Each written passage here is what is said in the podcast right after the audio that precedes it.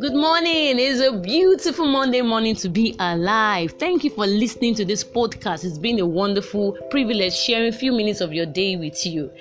Okay, so with Valentine coming a few days from now, it's perfect timing for us to talk about the differences between love and lust. Exactly. And so we're going to trash this issue right here, right now. I'll be right back. Okay, so before I go further in telling us the differences between love and lust, I would like to explain what infatuation means. Infatuation simply means a state of being completely carried away by an attraction to somebody. Yes, I'm sure most of us have been in that shoes before, where we just like this person and you don't even know why. You don't even know the person. The person might not even know your name. You might not even know the person's name. You're just like, you idolize this person. You cherish this person. You kiss the floor they walk on. You just feel this person is perfect. You don't see any red flags about this person, even when they are obvious. You just like this person. That is infatuation. And most time you are not in complete control of yourself. The romantic feelings are actually in control, and so it actually makes you make some very foolish mistakes that you won't even realize until the whole straight is over.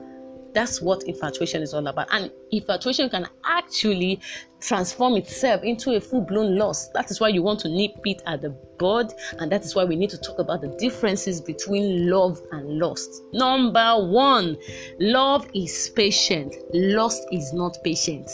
Lust wants it now. Love says later. Lust wants immediate gratification. Love says I can wait. It can delay. True love waits, but lust is not willing to wait at all. It's in a hurry. It wants to have it now. Love says the later the better. Lust says now or never. Are you getting the point now? We can go on and on. So love is patient. Lust is not. It reminds me of the story of the Bible of Amnon, one of the sons of David, according to 1 Samuel 13.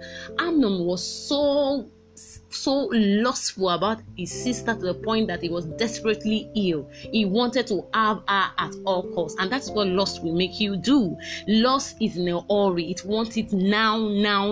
It doesn't want to wait. It doesn't want to logicalize things. It doesn't want to think things through. But love, on the other hand, is patient. It patiently thinks things true, patiently counts the cost, patiently sees the prone and the cons, patiently want to bring accountability to every decision he or she makes. That is love.